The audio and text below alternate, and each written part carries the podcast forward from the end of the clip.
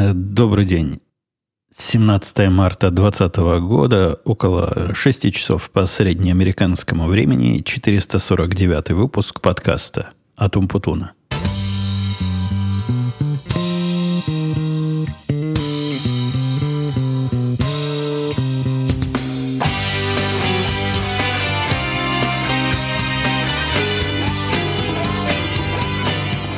Один из тех редких случаев, когда о причине своего отсутствия и, по-моему, рассказывать не надо. Те, кто наблюдает окружающую действительность, особенно на финансовых рынках, которым я по роду службы близок, тот и, и сам понимает, что уж как раз тот самый случай, когда было настолько не до того, что, что совсем не до того.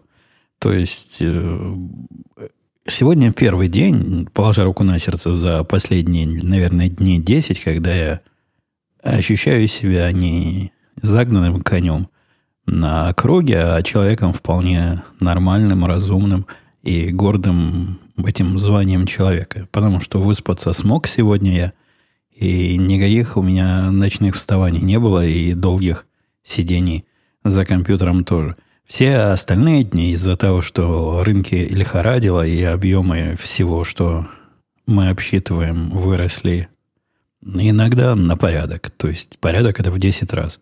В некоторых местах приходилось предпринимать различные меры и бороться с этим.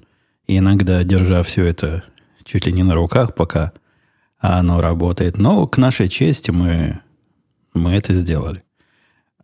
Все эти дни еще усугублялись тем, что тетки нашей не было в наличии, у нее там семейные были проблемы, она неделю отсутствовала, и всю неделю, кроме того, чтобы заниматься своими делами по вечерам и по утрам, я занимался ее делами. То есть мои дела заканчивались в эти сумасшедшие дни в 4 утра, а ее дела начинались ну, в 7.30, это, это обычно, а хорошо бы и в 7. И иногда я позволял себе до 7.30, один раз даже до 8 поспал, но не тут-то было. Начальник позвонил, говорит, вставай, принцесса, у нас очередная проблема. И так оказалось, я могу прожить какое-то время, то есть здоровье еще позволяет. В течение дня иногда я отключался минут на 15-20 на такой быстрый сон, однако усталость явно накапливалась, и вот сегодня, проспав законные 8 часов, чувствую себя просто новым человеком. План у меня был такой, мальчики и девочки. В прошлый раз, вы помните, я на вопросы ни на какие не ответил и пообещал перенести. И вот сегодня тот самый день, когда вопросы накопились. Ну, конечно, я не смогу э, удержаться, рассказать о, о главных темах. И есть вопрос, который самый первый, который нас на первую главную, ну, судя по телевидению, единственную тему – наведет, это Димитрий писал. А как сейчас в Чикаго обстановка с вирусом? Все пропало или еще держитесь? Вопросы, конечно, все объемлющие. Если вы... Я даже не знаю, есть ли такие, которые не представляют, до какой степени все странно, зыбко и нечетко в эти дни. Это ведь не только биржа финансовая так себя ведет, не только паника. Там паника, я бы сказал, вполне оправданная. То есть мы находимся в начале того пути, ну, не в самом начале, но близко к началу того пути, который многие э, уже перешли, и дальше света нет в конце туннеля пока, в ближайшей перспективе. Туда, а дальше, может быть, и, и будет какой-то свет, если останется кому его видеть. А, однако паника на этих рынках вполне понятна. И я делился, по-моему, в радио Ти. Там поначалу решили, что я шутка юмора что я патронами запасался, оказалось, правильно сделал. Но запасы я не только патронами, но и разным другим прочим за, за какое-то время, пока эта паника не смела все, чего мне надо было с полок. Вчера зашел на сайт, где я заказывал патроны, буквально неделю назад заказал себе. Показалось мне, что патронов маловато будет, надо бы еще. Никаких проблем не было. То есть неделю назад еще паники не было. Сейчас на этом сайте – пустые полки. То есть на сайте, который продает патроны э, такими коробками по тысячу штук, где я обычно покупаю оптовые закупки сайт, он пустой более чем полностью. А очевидцы говорят, что и в оружейных магазинах тоже шаром покати, народ прибегает, все покупает и сметает с полок все, что может. В нашем идиотском штате с этим, конечно, труднее, потому что для того, чтобы купить оружие, для того, чтобы его продали, необходимо заиметь специальную карточку, которая подтверждает, что ты человек, который имеет право исполнять свою конституционную вторую поправку, а не, не какой-то босяк. Что само по себе, по-моему, антиконституционно, и по этому делу были уже какие-то слушания, и есть, по-моему, какое-то дело ожидает Верховного суда. Ну, посмотрим, как оно закончится. На меня это не, не сильно повлияло, как вы догадываетесь. Я, во-первых, я уже запасен достаточно и оружием, и вот теперь патронами. А из э, вещей такой более человеческой необходимости э, все остальное тоже как-то криво-косо, но без особой системы. Я не отношусь к э, когорте выживателей, тех, у которых дома есть всегда запас на случай ядерной войны или нападения зомби, хотя мысли такие приходили несколько раз. Хорошо бы что-то накапливать. В результате еще до, опять же, еще до паники, на всякий случай я приобрел э, такие военного вида запасы. Одни уже пришли, там такое ведро, ведро еды. Весит много, килограмм, наверное, 20, может, 30. А в этом ведре набор всей еды на человека на 30 дней. И еще, одна, еще одно такое ведро еды вот на подходе, ну, если доставит. Ну, похоже, что доставит в таком а, надежном месте я его заказал. И, кроме того, приобрели разное прочее для рекомендованного двухнедельного заточения, если понадобится. И, и все, что надо, все, что надо есть. Ходил я с женой в магазин, э, в большой вот этот, который Костка, э, несколько дней назад, наверное, дня три назад, по-моему, в пятницу это было. Сказать, что там какая-то паника особая была, и народ дрался и сметал все с полок, не скажу. Были какие-то категории продуктов, которые отсутствовали как класс. Например, раскупили все макароны. Макарон не было вообще как сущности. То есть вот эти полки были пустые. А однако были многие полки с другой едой, которые были полные, и активно народ сильно, конечно, покупает туалетную бумагу и бумажные салфетки. Таких больших рулонах. Я не знаю про бумажные салфетки, с чем вызван дефицит. Дефицит вызван с тем, что покупают про запас. А туалетная бумага, да, я слышал, какой-то чувак рассказывал в телевизоре, и я с ним согласен. Я просто не хочу его идею себе перечислять, что для американцев туалетная бумага – это последний оплот цивилизации. И вот они отказываются от цивилизации расставаться таким образом в панике, покупая всю туалетную бумагу до которой могут дотянуться. Я в этом смысле практически уверен, что надо дать всему этому рынку немножко устаканиться, рынку потребительских товаров, и он более-менее придет в порядок, ну, насколько он может быть в порядке в такие неспокойные дни. А, однако запас карман не тянет, он лежит у меня в кладовке, есть у меня специальная кладовка рядом тут с третьей на Первильской студией. Лежит и лежит. Поскольку мальчик мой и его жена, они бестолковые и не готовятся ни к чему, у них даже патронов нет, пришлось нам на расширенную семью все это закупать, ну, с учетом. С учетом на, на то, что в случае эвакуации их из своей квартиры мы их у себя тут поселим, будем кормить и поить и охранять от злодеев, которые в виде зомби начнут ходить по улицам. Серьезно говоря, э, ситуация самая нестабильная из тех, что я когда-то видел тут в Америке. Она сама по себе уже как-то колеблется, хотя мы далеко еще от худшего, и то ли еще будет. Прогнозы мои на то, что будет не самые веселые. Посмотрим, выдержит ли капитализм такой удар. Мне кажется, что экономика выстоит. Чем это закончится, каким, какой глубиной падения это закончится и насколько долго, я понятия не имею. Но наверняка ждут нас времена в этом смысле невеселые. Из э, любопытного такого локального, ну, мы вот в офис уже тоже не ездим. Как только обвинили, объявили, простите, официально пандемию эту, начальник наш рассылал письмо, хотя в Чикаго там случаев по пальцам одной руки тогда было посчитать, да и сейчас не особо много. Отменил приезды в офис и говорит, сидите по домам, хотя если хотите, если вам зачем-то надо, офис для вас всегда открыт, приходить. Э, таким образом, на прошлой неделе мы в офис не ездили, а в воскресенье он мне позвонил. Вот в это воскресенье, которое было позавчера, он мне позвонил, и это большая редкость. Я, по-моему, рассказывал в этом подкасте, что он сильно э, относится, сильно трепетно относится к личному времени своих работников. И я, кстати, всячески это поддерживаю. Я, я тоже из таких, которые, если я дергаю кого-то из своих подчиненных по выходным, то должна быть более чем резонная причина, и я всегда 33 раза извинюсь.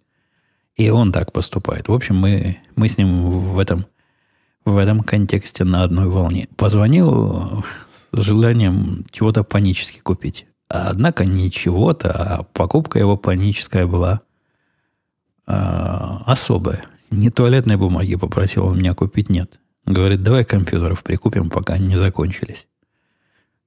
Это не такая уж и странное предположение, особенно на фоне того, что за день до этого Apple закрыла все свои магазины, а у нас в конце месяца выходит новый чувак на работу. И я предложил один купить. Ну, зачем нам больше? Но у него есть опасения, что если дела так и дальше пойдут, то в случае необходимости, ну, сломается у кого-то, купить будет негде. У нас есть один запасной, и я ему об этом сказал. Но он говорит, не-не, давай еще, давай два купим. Ладно, два так, два. Теперь заказал два новых 16-дюймовых MacBook а, самой продвинутой конфигурации, которые могли достать, и они должны ко мне, по-моему, завтра домой приехать, потому что у кого они еще будут лежать? У меня тут и, и ружья, и патроны. Смогу макбуки от зомби оборонить.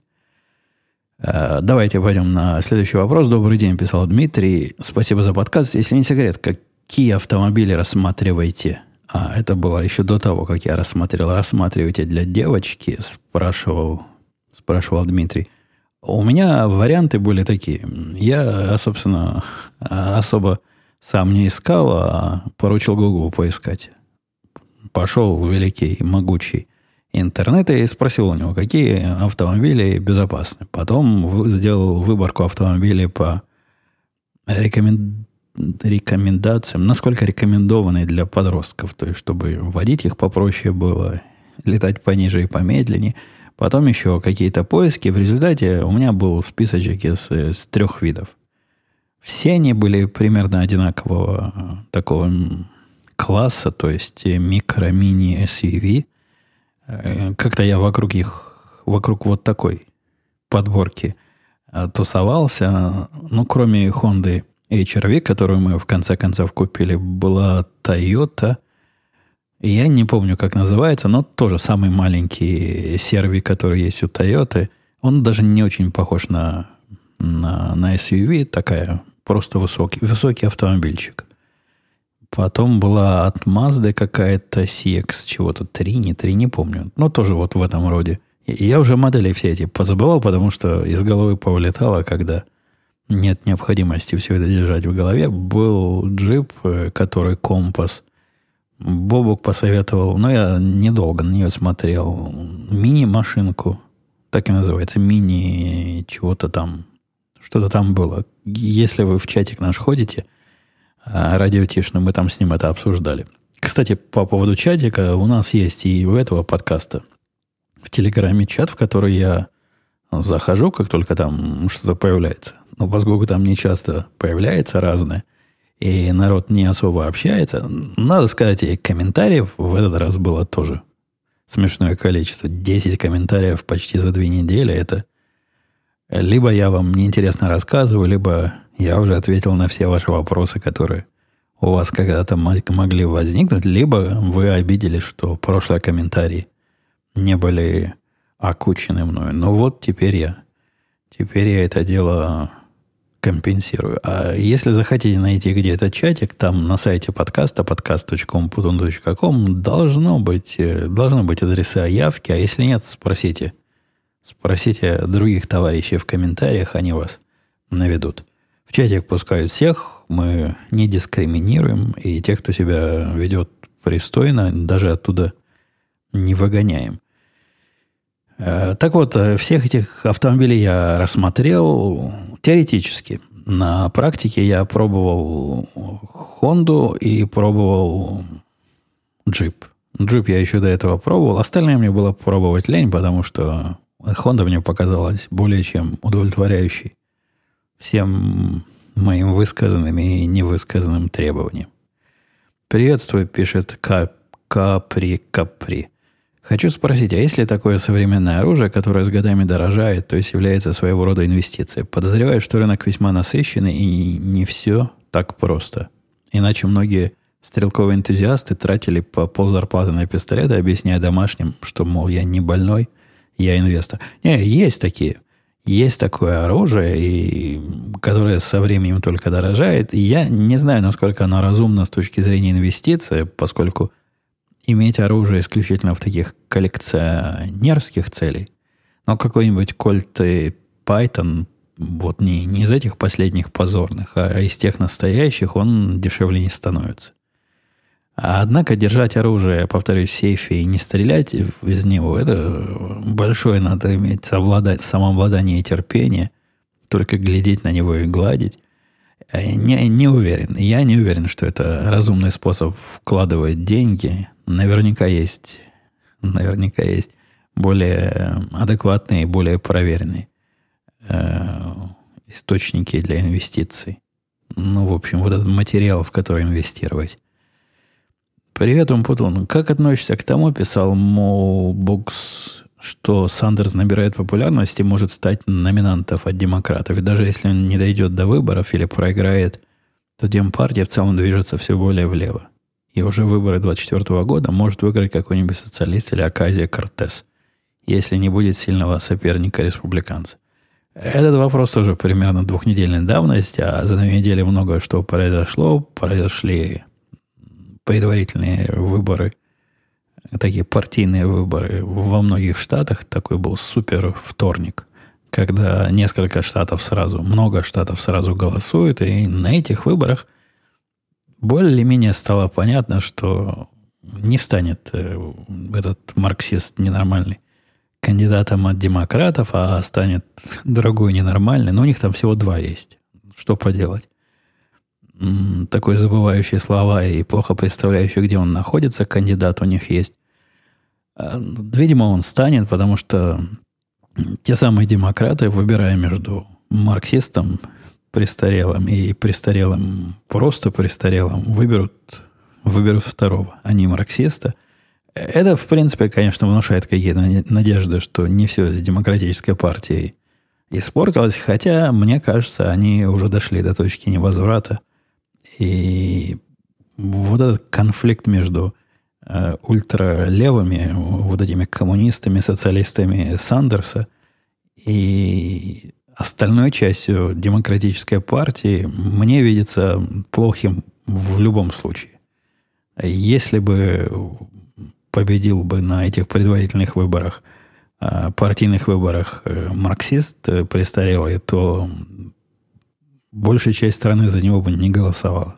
Но большая часть из тех, кто голосует за демократов, я думаю, даже идея за кого угодно, лишь бы Трампа не было, не прошла бы. Я слышал многих э, относительно вменяемых э, знакомых, которые у меня есть, которые в течение последних всю жизнь голосуют за демократов. И они в один голос говорили, что это удивительное событие, и, похоже, демократическая партия заставит их голосовать за Трампа. Настолько они были не готовы пойти, пойти вот в этот социализм, э, касая черта марксизм.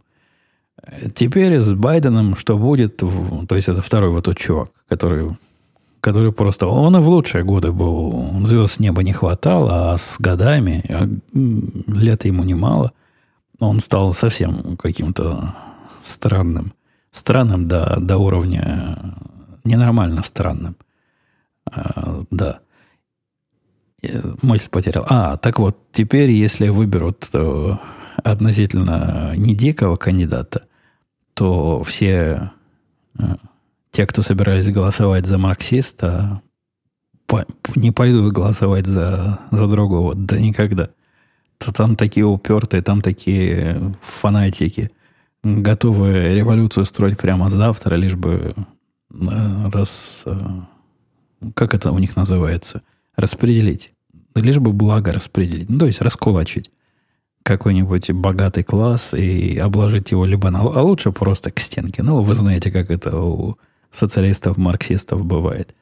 Э, в общем, как мне не крути для демократической партии, мне кажется, не особо хорошо. Хотя вот этот весь кризис, который происходит сейчас, то есть э, кризис вирусный, связанный с вирусами, и кризис, который экономический, следом за ним, я не уверен, как это повлияет на выборы. Есть разные мнения. Например, говорят, вот никогда кандидат, э, который не кандидат, кандидат в президенты, то есть бывший президент, который был президентом в начале какой-то войны или какого-то серьезного потрясения, никогда такого не было, чтобы он проигрывал. Это пример, мальчики и девочки, лукавой статистики, потому что, ну да, так и есть. Однако возвращающийся президент просто редко проигрывает. Это относительно редкое явление, то есть на второй срок большинство, подавляющее большинство президентов выигрывает. Посему война не война, э, неважно, главное маневры. И демократы сильно надеются, и просто включая любой из них каналов, видно, что наслаждаются. Особенно в начале наслаждались. Вот не ждали на ровном месте, и тут такой кризис подвалил. Но не может, не может вирусный кризис пройти без пользы для политики. Пытаются из этого любую пользу извлечь. Получается пока плохо, а со временем, когда уж совсем станет тяжело, посмотрим. Возможно, народонаселение захочет найти крайнего. В общем, Трампа есть за что там ругать.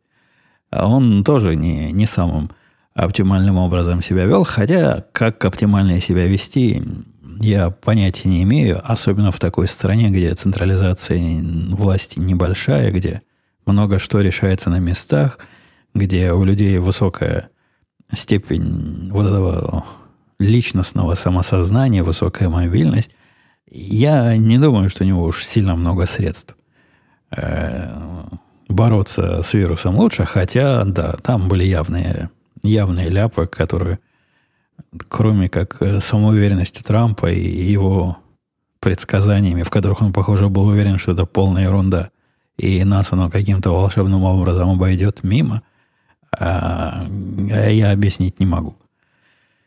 Давайте посмотрим, кто у нас еще спрашивал. Борис э, спрашивал, недавно прочел про выставку пикапов в Чикаго. Евгений, вы всегда говорите, что большие машины более безопасны.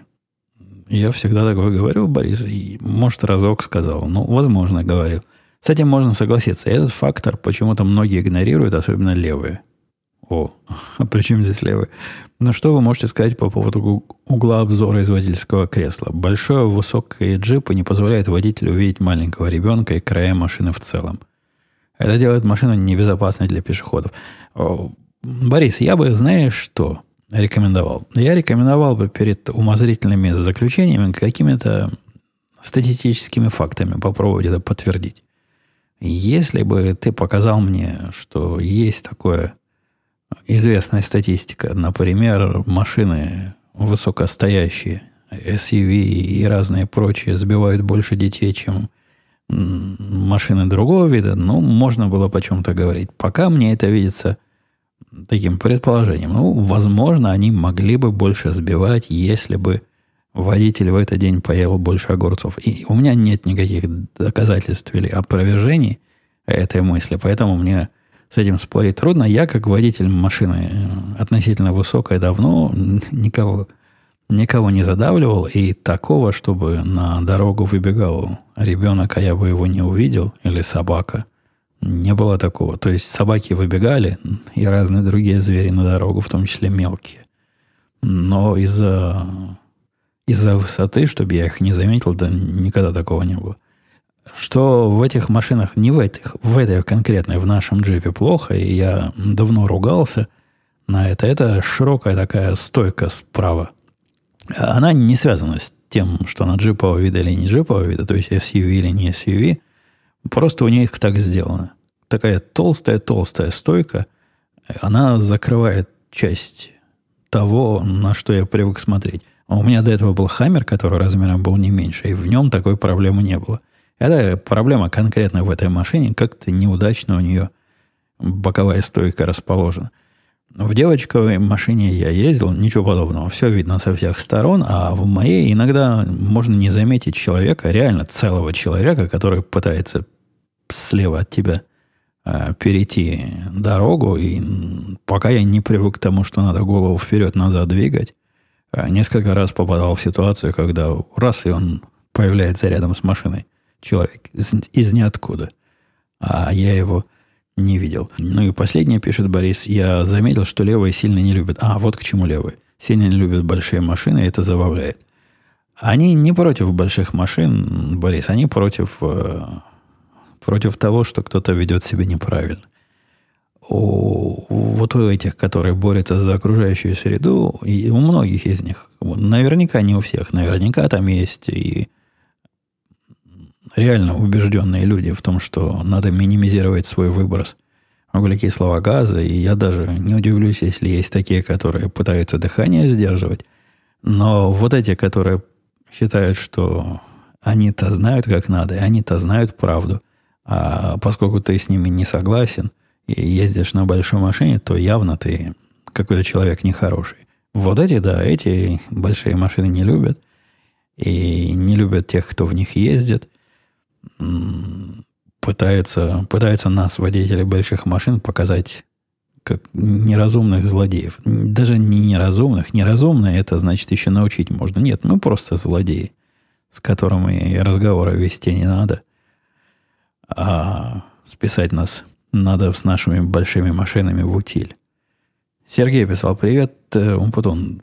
Давно тебя слушаю и не помню, что ты рассказывал о выборах шерифа. Участвовал ли ты в них? Какими полномочиями обладает шериф в твоих местах? А у нас, по-моему, нет э, шерифа, Сергей.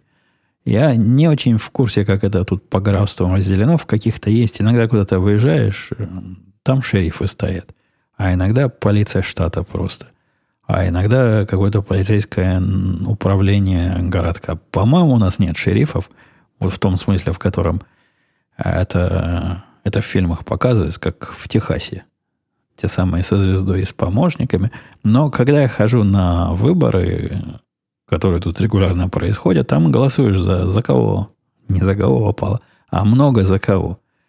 То есть, кроме большой какой-то центральной власти, голосуешь и за, за локальную власть, ну, наверняка там что-то связанное было с полицией. И я уже не помню, за кого я голосовал, но помню, что специально изучал как правильно за местное голосовать. То есть, кто э, в какую сторону пытается что двигать. Хотя, повторюсь, в, моем случае, когда штат Иллинойс, э, в моем консервативном голосовании смысла практически мало, хотя для меня это вовсе не основание для того, чтобы не ходить. Нет. Ну, побеждают, конечно, Э, любителей альтернативной точки зрения, потому что тут их больше, чем поклонников моей точки зрения.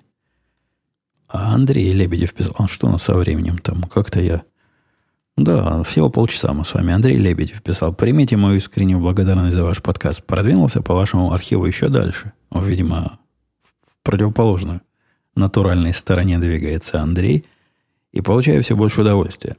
Но по своей привычке пытаюсь анализировать, почему мне это так нравится. Вывод следующий. На редкость сегодня...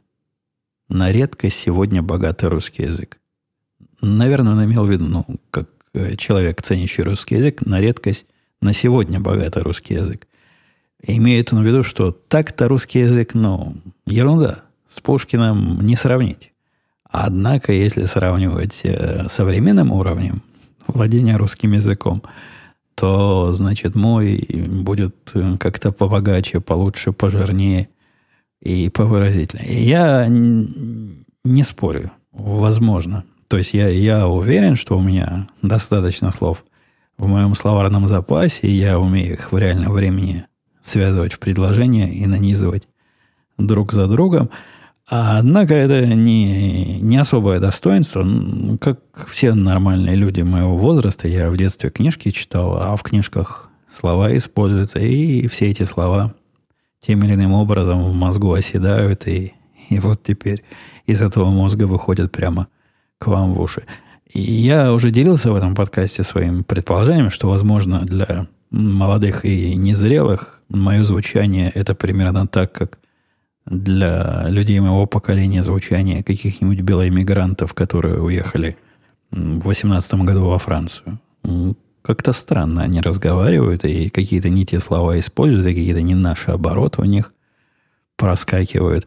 Не от того, что они французщины нахватались, нет, а из-за того, что в начале века иначе просто говорили. Так что, возможно, я такой же анахронизм, как и эти представители белой эмиграции. Евгений вопрос писал Борис. Что, еще один Борис? У нас два Бориса или это один и тот же Борис? Это тот же самый Борис. А как ваша прекрасная половина, спрашивает, он переходила, проходила через переход на macOS.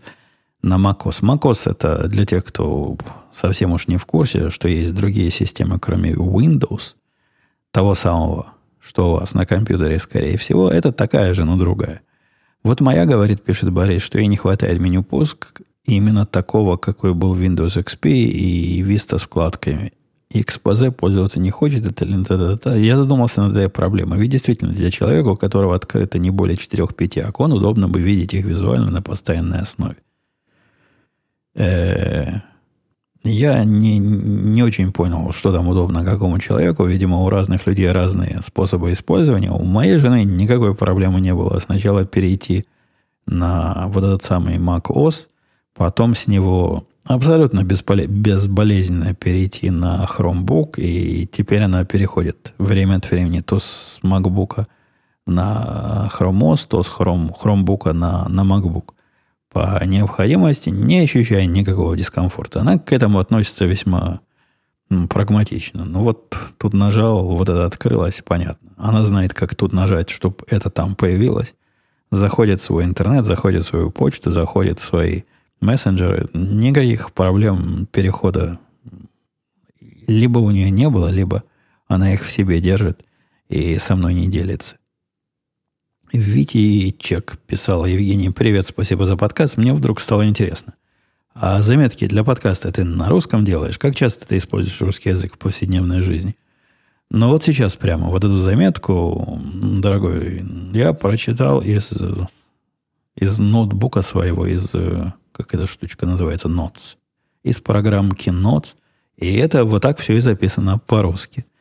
А если серьезно, заметки у меня по подкасту, а, они однострочные. И эти однострочные заметки бывают на разных языках, в зависимости от того, где я их э, записываю, о чем они, на какую тему. К сегодняшнему подкасту есть тут три строки заметок, которые мы так и не трогали, поскольку решили пойти по вашим темам все три, да, все три, все три на русском языке.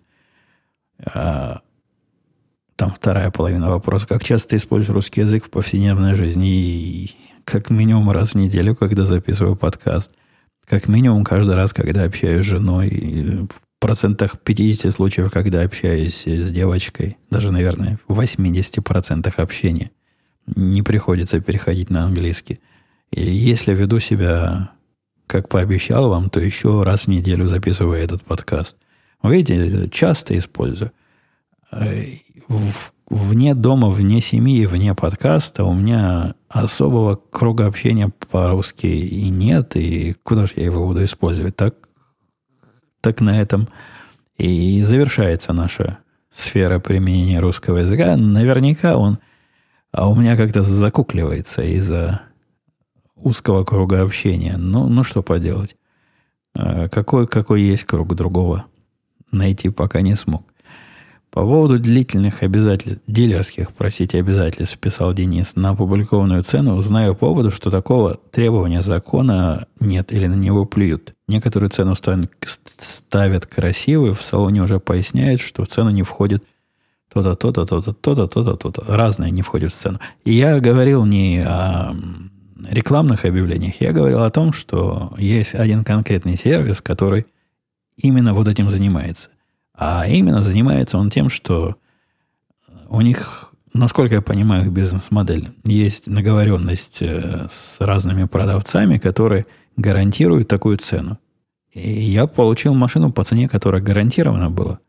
Я ведь ну, ничего они не добавили. Это была та самая последняя окончательная цена, в которую входило все на свете, и которую, которая совпала с лучшей ценой – и из тех, что разные дилеры мне прислали. И я понимаю, что это им не закон. Однако выглядит это, с одной стороны, убедительно, с другой стороны, вы не поверите, дорогой Денис, насколько проще вести эти бессмысленные с ними переговоры и разговоры, когда у вас есть в руках бумажка или фотография этой бумажки или имейл от них или от конкурентов, в котором сказано, что вот за такую цену мы тебе машину сейчас продадим или пообещали продать. Это сильно упрощает и сильно ускоряет весь процесс. Несмотря на то, что это не стопроцентная панацея, я, я всячески советую приходить с такими предложениями прописанными. Э, и сильно, сильно улучшает настроение меня, потому что я, я с ними торговаться из принципа, конечно, люблю, но устаешь. От этого сильно устаешь, и лучше это время потратить на что-то другое. Что касается дальше, пишет Денис менеджера по особо важным делам для обсуждения цены скидки, обычная процедура. Консультант всегда передаст тебя такому для финальной обработки. Никогда такого не было. Я не знаю, насколько обычная процедура в каких гаражах и из какого опыта Денис э, дает свое мнение. Однако все мои покупки автомобилей не заканчивались тем, что приводили какого-то нового мужика, который убеждал меня в том, в чем первый не смог убедить. Не было такого, по-моему, никогда. Сколько я машин не покупал и в, каких, в каком количестве машин я не пытался а, участвовать. И я тут разным людям помогал в свое время выторговывать хорошую цену. То один раз, по-моему, было, что привели начальника познакомиться, но не для того, чтобы поучаствовать в переговорах. И Евгений спрашивал Михаил, спасибо за подкаст, как всегда интересно – Вопрос такой. Я, как и вы, болельщик э, Сан-Антонио Спорс, и ввиду последней истории замены Грега на Тима в игре Шарл, я, я переведу это на русский язык. Есть э, Сан-Антонио Спорс, это команда баскетбольная, за которую я и, как выяснилось, Михаил, мы вместе с ним болеем. История, о которой он говорит, это отсутствие тренера. И я не знаю, по какой причине тренер иногда отсутствует. Это легко понять.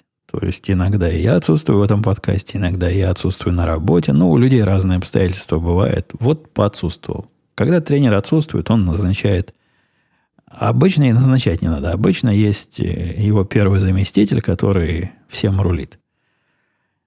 Вот такая история. И вот, когда он отсутствовал, из двух э, заместителей, которые... Был один заместитель женщина, второй заместитель мужчина, пишет Михаил, что по половому признаку ее не назначили быть главным тренером. В его отсутствие назначили мужика. Мне это видится такой полнейшей Михаил чушью. Я не знаю, кто это говорил. Я ни разу не видел даже в наших э, э ненормальных э, феминистических э, средствах массовой информации, что кто-то такое говорил. Потому что смысла в этом настолько ровно ноль, что нулей некуда. Команда наша и тренер наш, вот тот самый, который с, с этой э, теоретической точки зрения шовинист, это была первая команда, которая приняла женщину в мужскую лигу на подобную должность. И года три, наверное, назад это было, и все удивлялись, какая прогрессивность и, и какая продвинутость. Какие у него там были причины назначить одного, а не назначить другую, ему виднее. Он, он человек, он тоже ведь чувак такой очень либеральный, тренер наш. И предположить, что им двигал шовинизм, да нет. Я такого предположить не могу. Да и никто такого не предполагает, хотя если поискать, ну, Михаил ведь не придумал все это, наверняка можно найти какие-нибудь мерзкие газетки, которые вот такое писали, и гнусные сайтики, которые подобным образом повышали свою популярность, выискивая шовинизм там, где его и близко не было. Привет, Евгений, писал Джа, Джасен. Первое, спасибо большое за подкаст. А второе, помнится, вы были категорически против, чтобы за руль ваш сын садился, не достигший возраста 18 лет. А с девочкой что-то поменялось? Да ничего не поменялось. Девочке тоже 18 лет уже есть. И я об этом недавно узнал. То есть, эм, тут бывает, э, как это называется? По-моему, перепись населения. Когда всех переписывают. И э, как, как же еще называться? Поучаствовал я в переписи населения 2020 года. Выглядит это странным образом. Приходит очень несолидный на вид бумажка, которая говорит, вот тебе код, вот тебе сайт, зайди туда и напиши все про себя. Я на эту бумажку посмотрел и в, в урну ее выбросил. Какая-то бумажка, куда-то заходить, что-то про себя писать, оно мне надо. Через неделю пришла такая же, только в более грозном оформлении. Видимо, они учли свои ошибки, и, видимо, не один я был из тех, который первую бумажку выбросил. Написали, что это официальный документ, вот тут можно проверить и верифицировать, что мы те, за кого себя выдаем, и, и вообще незаполнение этой штуки – это плохое дело, вы по закону обязаны. И я не знаю, что они сделают, если я не заполню. Подозреваю, что ничего не будет. А однако, если бумажка настоящая, я 33 раза проверил, настоящий ли сайт или нет, да, да, все, все было честно. Пошел я заполнить, там странные такие вопросы задают. Ну, странные, реально. Вначале спрашивают, э, вы живете ли по такому-то адресу на, на самом деле, то есть они знают, кому посылают, и этот код совпадает с адресом. Я подтвердил, что да. Спросили, какое количество людей проживает по этому адресу. Попросили перечислить всех и возраста, и возра...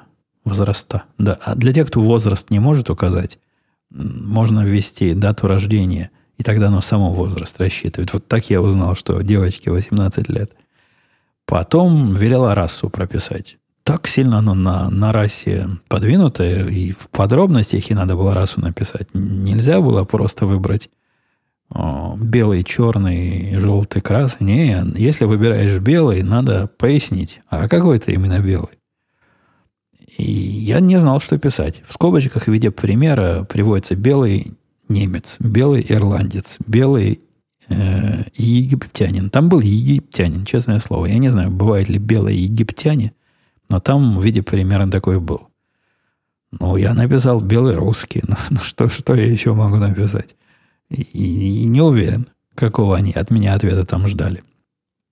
Потом был вопрос такой сложный, сложно построенный, но видно, что очень политически корректно выстроенный. Э, кем является каждый из этих людей, которые, про которых я написал, то есть моя жена и дочка, кем они являются? И там сильно много вариантов было. То есть на жену там был вариант партнера противоположного пола, который с вами проживает ТРПР. Потом партнер какого-то неопределенного... Там, там сложно было. Вариантов... Э, я так подозреваю, раньше был вариант муж-жена один. А теперь надо ведь э, аккуратненько. Надо по-разному. Но я вроде нашел правильный вариант. Вроде бы правильно жену указал. Про дочку, да, там был пока один вариант, пока до этого – не дошла наша политкорректность. Ну, дети он, он и есть дети. Э, все это довольно быстро делается в онлайне. Все это я заполнил минут за 10, наверное. Наверное, даже за 5. И выполнил определенным образом свой гражданский долг. Э, по моему опыту, пишет э, дальше, я ведь вопрос на середине остановил Джассиана. Что по моему опыту? Помню по своему опыту, взросления ко мне родители были намного строже в вопросах, во многих вопросах, чем к младшей сестре. Также интересно, почему выбор пал на японца. Это такая дань ностальгии. Помню, по старым подкастам у вас давно была Honda. Поздравляю с покупкой. Соглашусь с вашей девочкой, что цвет реально красивый. Вы какие-то очепенцы, извращенцы вместе с моей девочкой, дорогой Джессин. Возможно, бывает, невозможно, а точно бывает машина, которым подходит э, такой синий цвет, но, по-моему, это он не так, чтобы сильно подходит. Ну, мое чувство прекрасного, оно ведь, как всем нам с вами известно, очень особое, возможно, не совпадает ни с чувством прекрасного нашего слушателя и моей дочки. И я выше там рассказывал, почему выбор про попал именно на эту машину, не связано со страной изготовителя. Другие были причины. Смотри выше. Э, давайте я на этом буду резко и быстро заканчивать. Э, потому я буду заканчивать, потому что у меня тут... Э, я только минут за пять вот до этого места мне пришлось остановиться, среагировать на аварийное сообщение от систем – резервного обеспечения жизнедеятельности экономики нашей страны. И одна из них как-то как-то грустно себя ведет, как та курочка, которая грустная. Так что надо ее зарезать. Пойду я эту курочку резать, а мы с вами до следующей недели. Пока услышимся.